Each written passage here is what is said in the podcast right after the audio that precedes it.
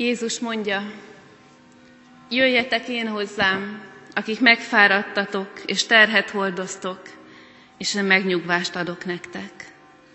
Amen.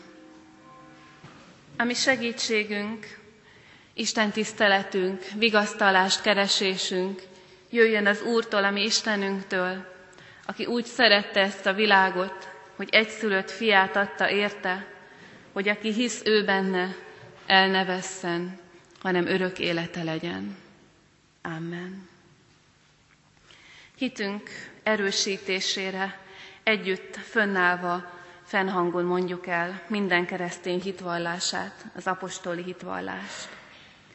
Hiszek egy Istenben, mindenható atyában, mennek és földnek teremtőjében, és Jézus Krisztusban, az ő egyszülött fiában, ami Urunkban, aki fogantatott Szentlélektől, született Szűz Máriától, szenvedett Poncius Pilátus alatt, megfeszítették, meghalt és eltemették. Alászállt a poklokra, harmadnapon feltámadt a halottak közül, fölment a mennybe, ott ül a mindenható Atyaisten jobbján, onnan jön el ítélni élőket és holtakat. Hiszek szent lélekben, hiszem az egyetemes Szent Egyházat, a szentek közösségét, a bűnök bocsánatát, a test feltámadását és az örök életet. Amen. Isten igéjét hallgassuk meg Ezékiel könyvének 37. részéből, a hosszabb ige szakaszt helyünket elfoglalva hallgassuk.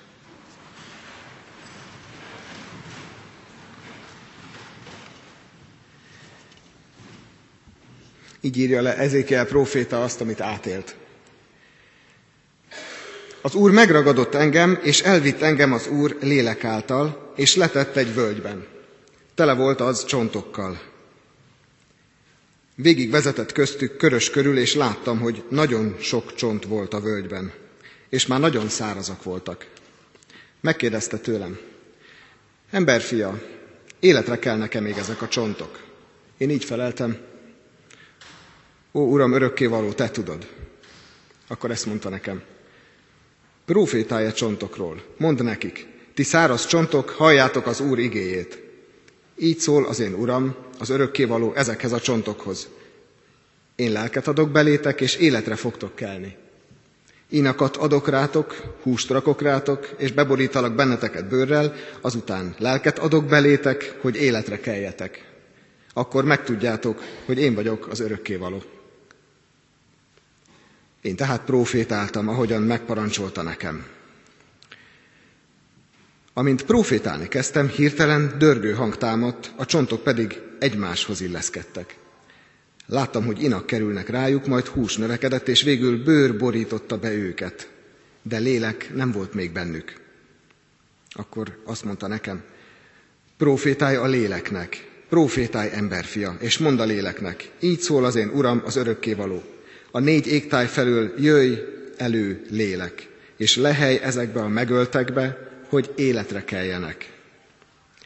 Én tehát profétáltam, ahogyan megparancsolta nekem. Akkor lélek szállt beléjük. Életre keltek és talpra álltak. Igen, igen, nagy sereg volt. Akkor ezt mondta nekem. Emberfia, ez a sok csont Izrael egész háza, amely most ezt mondja, elszáradtak csontjaink, és elveszett a reménységünk, végünk van. Azért profétál, és ezt mond nekik, így szól az én Uram, az örökkévaló, én felnyitom sírjaitokat, és kihozlak sírjaitokból, én népem, és beviszlek benneteket Izrael földjére. Akkor megtudjátok, hogy én vagyok az örökkévaló, amikor felnyitom sírjaitokat, és kihozlak sírjaitokból, én népem. Lelkemet adom belétek, életre keltek, és letelepítelek benneteket a saját földeteken. Akkor megtudjátok, hogy én vagyok az örökkévaló. Meg is teszem, amit megmondtam. Így szól az örökkévaló. Amen. Csöndesedjünk el, forduljunk Istenhez imádságban.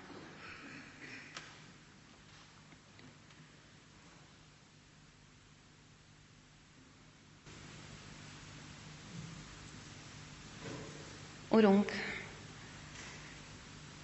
az élet mindkét vége, az eleje is, és a vége is megrendít bennünket.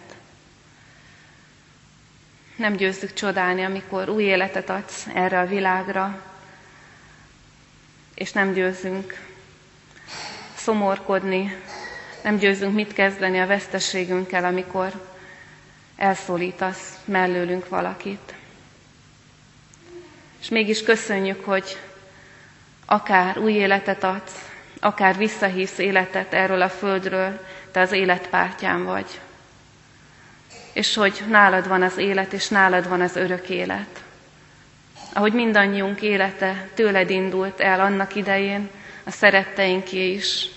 Köszönjük, hogy hihetjük, hogy hozzád tér vissza.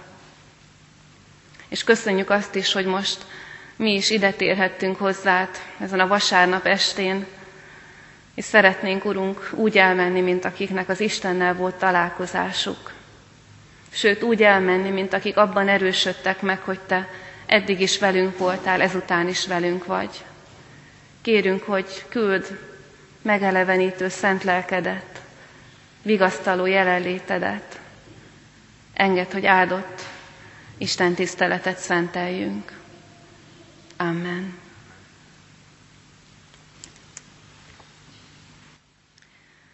Az előbb hallott történethez még egyetlen verset olvasok föl a Szentírásból, Mózes első könyvének 18. fejezetétől, egyetlen kérdést. Van-e valami lehetetlen az Úr számára? Van-e valami lehetetlen az Úr számára? Teszi fel nekünk ma este a Szentírás ezt a nagyon, nagyon súlyos kérdést. Súlyos kérdés, mert ha erre jól tudunk felelni, akkor megtudhatjuk, hogy van-e értelme hinni, megtudhatjuk, hogy van-e értelme keresztjének lenni, megtudhatjuk, hogy van-e értelme egyáltalán, imádkozni. Mert ha Istennek nincsen lehetetlen, ha az Isten számára nincs, amit meg ne tehetne, akkor van értelme a hitet választani.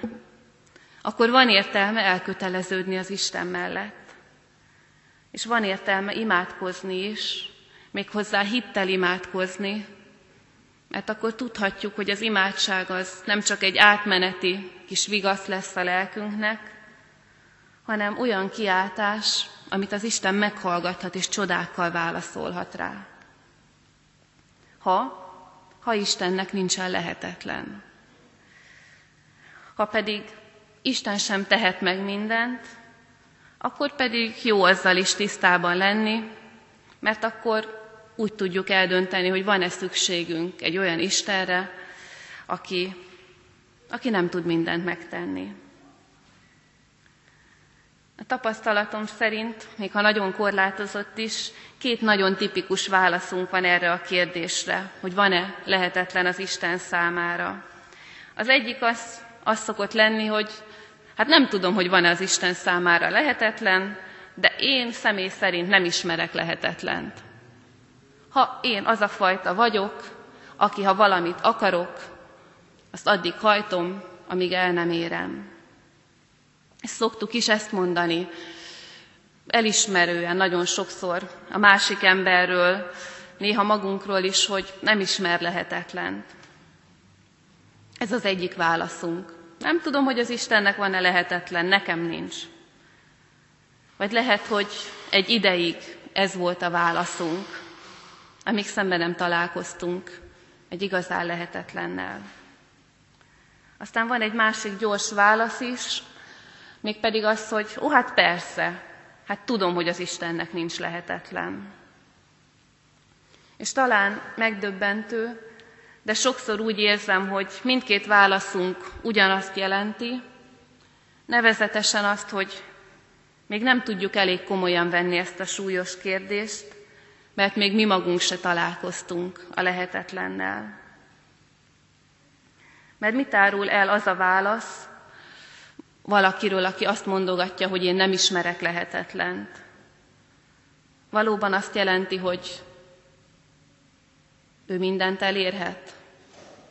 Valóban azt jelenti, hogy ő közbeavatkozhat, hogyha jön egy súlyos betegség. Valóban azt jelenti, hogy nincsen kiszolgáltatva munkáltatónak, vagy bárki, bármiféle más erőknek. Azt gondolom, aki hegykén kimeri mondani, hogy én nem ismerek lehetetlent, az azért nem ismer lehetetlent, mert még nem találkozott vele. De az is biztos, hogy mindannyiunk életében előbb vagy utóbb eljön az, amikor szembe találjuk magunkat a lehetetlennel. Amikor szembe találom magam azzal, hogy én itt már nem tudok mit csinálni.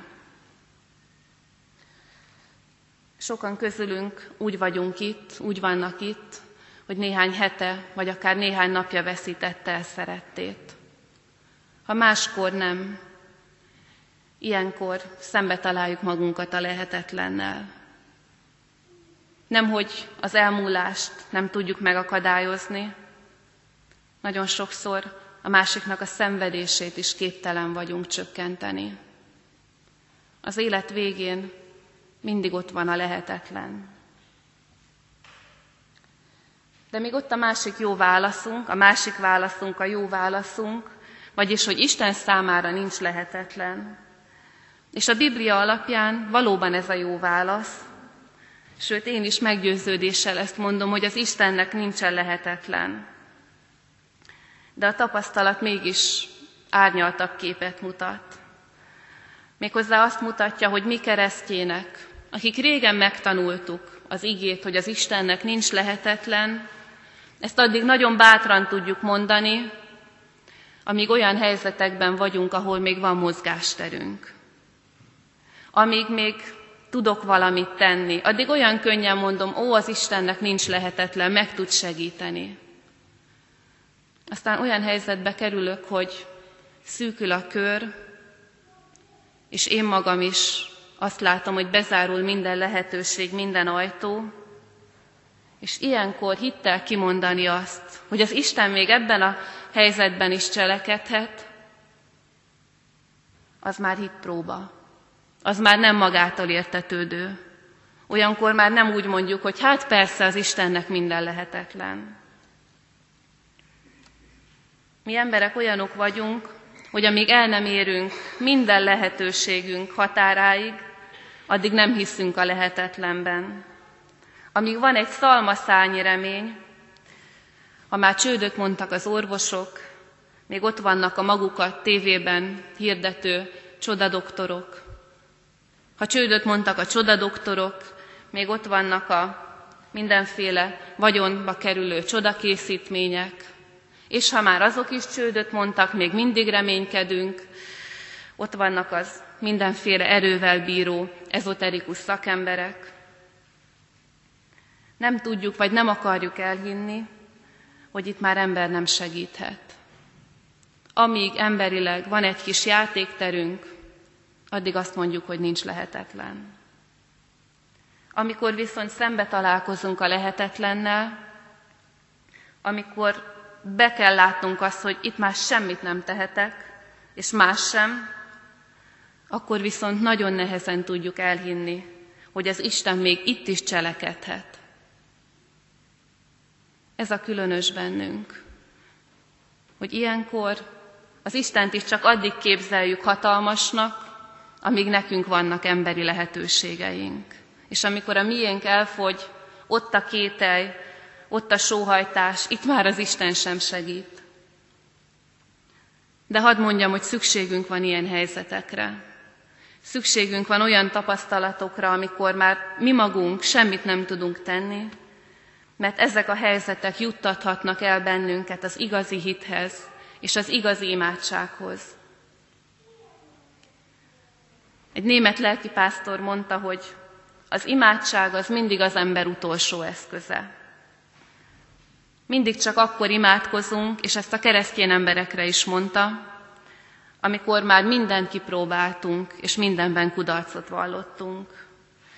Addig legfőjebb imádkozgatunk, addig legfőjebb ki a magunk lehetőségeit, próbálkozásait igyekszünk kiegészíteni azzal, hogy az Isten segítségül hívjuk. De amikor szembe kerülünk a lehetetlennel, akkor dől el, hogy képesek vagyunk-e most is kimondani-e azt, hogy az Istennek semmi sem lehetetlen. Nem véletlen olvastam föl ezt a kérdést a, a Szentírásból. Ábrahám és Sára története, többen ismerik. Ábrahám már majdnem 60 éves, vagy majdnem 70 éves, a felesége 60, nincsen gyermekük, Isten elhívja őket, áldást ígér nekik, örökséget, és azt mondja, hogy lesz gyermeketek, akinek mindezt továbbadjátok. Tudjuk, hogy a legnagyobb áldás, amire szinte mindenki kivétel nélkül vágyik, az a gyermek. Az ókori keleten pedig létszükséglet volt, hogy valakinek tovább tudjuk adni a nevünket, a, a vagyonunkat és az áldást, amit Istentől kaptunk. És Ábrahám elhiszi, amit Isten mond, mert még valami picike remény van, hogy megfogan a gyermek. De eltelik 10-20 év, és már látszik, hogy itt nem fog születni gyermek. De még van lehetőség, mert Ábrahám örökbe fogadhat, vagy elveszi a felesége szolgál, fiatal szolgáló lányát, és az így született gyermeket örökbe fogadják. Még mindig van lehetőség. És Isten mindig ezt mondja, én nem ezt ígértem. Én a lehetetlent ígértem, hogy neked, a majdnem száz éves embernek, és a majdnem 90 éves feleségednek gyereke lesz. Ha van lehetetlen, ez az. És mikor az Úristen ezt mondja, Ábrahám szóhoz se jut, Sára meg csak nevet. És egy év múlva megszületik Izsák. Mert az Istennek semmi sem lehetetlen. Csak el kell jutnunk addig a, jutnunk addig a pontig, amíg belátjuk, hogy én itt már nem tehetek semmit. És vannak ilyen helyzetek. Nem csak a betegség, és nem csak a halál, az a tökéletlen, tökéletesen lehetetlen helyzet, ami a napokban nagyon közel jött hozzám, a kárpátaljai magyar testvéreink helyzete. Tudjuk, hogy lényegében polgárháború van Ukrajnában, és hogy elkezdték katonai szolgálatra behívni a magyar édesapákat is. És egy baráti családban is megkapta a behívót a fiatal édesapa. tökéletesen lehetetlen helyzet. Bemegy, és tulajdonképpen a halálba gyalogol. Kiképzett gyilkosok ellen gyakorlatilag kiképzetlenül a biztos halálba megy. Milyen lehetősége van emberileg? Ott hagyja a családját, átszökik Magyarországra, ahol nincsen munka lehetősége, szállás még akár akad ismerősnél, és ki tudja, mikor mehet haza. Ki tudja, mikor léphet kapcsolatba a családjával. De ha még ez sikerülne is, egyáltalán átjut-e a határon, a neve már ott szerepel a behívottak között. Tökéletesen lehetetlen helyzet. Nem csoda, hogy a felesége is úgy hívja föl a barátait, hogy imádkozzatok értünk. Mert emberileg nincs megoldás. Reménykedhetünk a pénzben, és lássuk be, Ukrajnában is sokszor máshol is a pénz beszél, nincs garancia. Az Isten egyedül, aki tehet valamit. És az ilyen helyzetekben nincs más lehetőségünk, csak kimondani, hogy Uram, Te megteheted, Te megszabadíthatsz minket és előbb-utóbb mindannyiunk életében eljönnek a lehetetlen helyzetek. Mindegy, hogy Ukrajnában élünk, vagy Magyarországon, vagy az Egyesült Államokban. És mindegy, hogy milyen anyagi körülmények között élünk. Előbb-utóbb, ha máskor nem, de egy halálos veszteséggel, egy betegséggel eljön hozzánk a lehetetlen. És ott a választás előttünk. Vagy azt mondjuk, mondom, hogy belehalok, én is, vagy elkezdek hinni, és elkezdek hittel imádkozni. A történet, amit hallottunk fölolvasni, erről szól, hogy az Isten még a halálból is életet tud teremteni. Az egyik nagyon kedves ismerősömet kérdeztem meg azután, hogy a keresztapukáját temette, hogy hiszel-e a föltámadásban, keresztjén asszony. És azt mondta, hogy én mindent hiszek, amit a Szentírás mond, de azt, hogy az Isten föltámaszt bennünket, azután, hogy egy marék por lesz belőlünk, ezt nem tudom elhinni igazán. És akkor mondtam az egyetlen érvemet, hogy de hát Jézust is föltámasztotta az Isten. És ő mondta a maga válaszát, de hát őt három nap múlva. De mi van velünk, ahol már, már csak száraz csontok vannak, ahol már por van, ahol már az sincs? És ez a hitnek a nagy választóvonala. És ez a kérdés, hogy ezt meglépjük-e? Hogy elhisszük-e, hogy az Isten a száraz csontokhoz is újra lelket tud rendelni. Az Isten megígérte. Azt mondta, én az enyémet föltámasztom egy örök életre. Isten a saját lelkét adta belénk, és nem hagyja, hogy elvesszen. Ez lehet a reménységünk. Csak forduljunk az élő Istenhez, aki Jézus Krisztusban megmutatta, hogy ő értünk legyőzte a halált. Most itt van közöttünk, és azt kérdezi, elfogadod-e azt, hogy a halál a végső lehetetlen számodra, a szerettet számára, beletörődsz-e, vagy pedig hittel belekapaszkodsz az ígéretembe, hogy van föltámadás, van örök élet, sőt, van már a földön is Istennel élt élet. Tegyük ezt, kapaszkodjunk ezekbe az igékbe, hogy nincs az Istennek semmi lehetetlen. És amikor újra fölmerül a kérdés bennünk, amikor újra itt a kételj, válaszoljuk egyértelműen az ige tanítása szerint. Nem, az Istennek semmi sem lehetetlen. És azoknak, akik hozzátartoznak, azoknak szintén nincs lehetetlen. Mert az Isten átsegíti őket halálon is, életen is. Legyen ez a vigasztalásunk mindannyiunknak. Amen. Válaszul Isten üzenetére forduljunk Istenhez imádságban. Először külön-külön egy csendes percben oda vihetjük elé saját könyörgésünket, majd együtt is imádkozzunk. Mennyei atyánk, áldott legyél bíztató szavadért, Áldott legyél, hogy ilyen egyértelmű üzenettel jöttél ma este hozzánk, azzal a bátorítással, hogy nincs a számodra lehetetlen, hiszen Te vagy az ég és a föld, az élet és a halál ura, és azzal a bátorítással, hogy akik hozzá tartoznak, azok részesülnek a Te győzelmedben. De mégis annyi mindent viszünk eléd, ami kudarc, ami félelem, ami fájdalom, gyászolók és olyanok, akik éppen nem gyászolnak. Látod, Urunk, a sok kudarcunkat. És köszönjük, hogyha ezekben is lehajolsz hozzánk, felemez bennünket, bátorítasz, kiavítasz, új utat mutatsz. Kérünk, tedd ezt meg. És hadd köszönjük meg, Urunk, minden fájdalmunk ellenére is azokat az örömöket, azokat az áldásokat, amiket eddig is és most is élvezhetünk.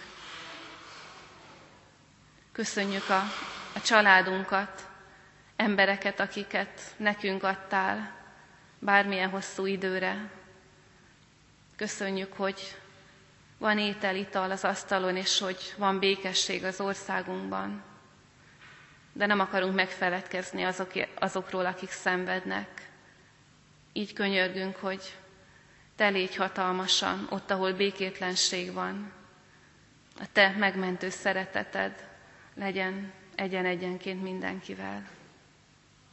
Kérünk, hogy hallgass meg bennünket. Amen. Fönnállva együtt mondjuk el azt az imádságot, amire Jézus Krisztus tanított bennünket. Mi, atyánk, aki a mennyekben vagy, szenteltessék meg a te neved. Jöjjön el a te országod, legyen meg a Te akaratod, amint a mennyben, úgy a földön is. Mindennapi kenyerünket add meg nékünk ma, és bocsáss meg védkeinket, miképpen mi is megbocsátunk az ellenünk védkezőknek. És ne vigy minket kísértésbe, de szabadíts meg a gonosztól, mert tiéd az ország, a hatalom és a dicsőség mindörökké. Ámen.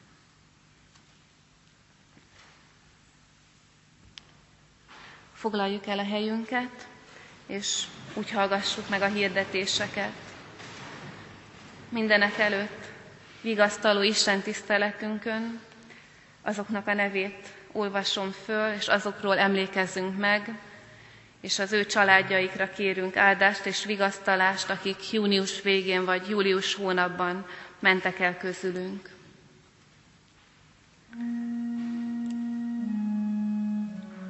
Acsai Katalin, aki 85 évet élt közöttünk. Andó Lászlóné, Trekker Katalin, akinek 96 évet adott a mindenható Isten. Bakos Ferencné, Koskál Krisztina, 90 évet élt itt közöttünk. Berta Gyula, 76 évet volt itt közöttünk. Buzinkai Györgyné Vég aki 88 évesen tért meg urához. Csigéné Deli Irén, aki 71 évet volt közöttünk. Dr. Rákos József, akinek 88 évet adott, itt teremtője. Dr. Vas Árpád, aki 57 évet élt közöttünk. Fekete Imre, aki 66 évet élt. Földvári József, aki 88, 84 évet élt közöttünk. Gergely Alajos Lajos, akinek 58 évet adott az Úristen. Gergely Sándorné, Acsai Mária, aki 89 évet volt szerettei között. Horváth Lajos, aki 67 évet élt. Keresztes Istvánné Tormási Judit, aki 85 évet élt. Kovácsné Nagy Ilona, aki 61 évig élt itt közöttünk. Laci László Sándor, akinek 65 évet adott teremtője itt a Földön. Lukács István, aki 63 évet élt. Marosi Béla, aki 74 évet élt. Mészáros Gyuláné Dudás Edith, aki 64 évet kapott teremtőjétől. Miskár János Györgyné, Filus Klára, aki 67 évet volt szerettei körében. Német Istvánné Szokolai Julianna, aki 88 évet élt. Szalai Sándor, aki 61 évet élt. Szalontai Sándorné Kovács Ilona, akinek 97 évet adott teremtője. Szántó József, aki 70 évet élt közöttünk. Szente Varga Sándorné, Petrezselyem Erzsébet, aki 79 évet élt. Szentpéteri Ferenc, aki 76 évet volt közöttünk. Tar Béla, aki 51 évet kapott urától, és Tóth Józsefné Vikaltócki Irma, aki 86 évet élt közöttünk. Isten áldja meg a családokat élő reménységgel, hittel, vigasztalással, és mindig szeretettel várjuk Önöket a gyülekezet közösségében.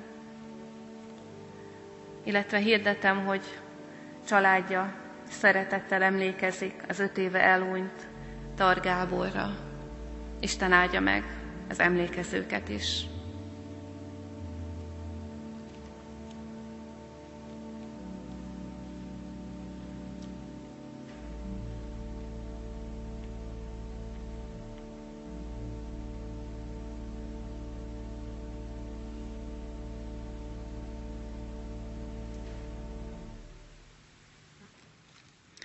Zárásképpen énekeljük a 479. dicséretünket valamennyi versével, majd fönnállva fogadjuk Isten áldását. Így kezdődik az énekünk, hinni taníts, Uram, kérni taníts, gyermeki nagy hitet kérni taníts.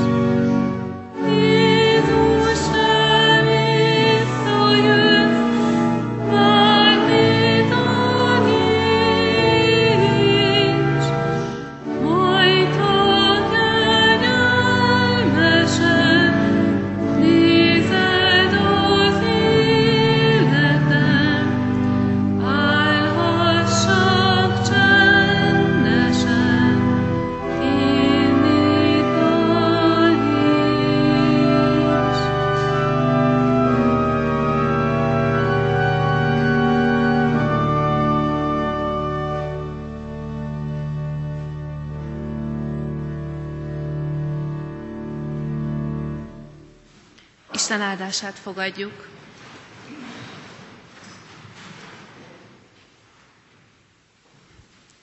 Erősödjetek meg az Úrban, és az ő hatalmas erejében, mert az Istennek semmi sem lehetetlen. Amen. Áldás békesség, Isten áldja mindannyiunkat.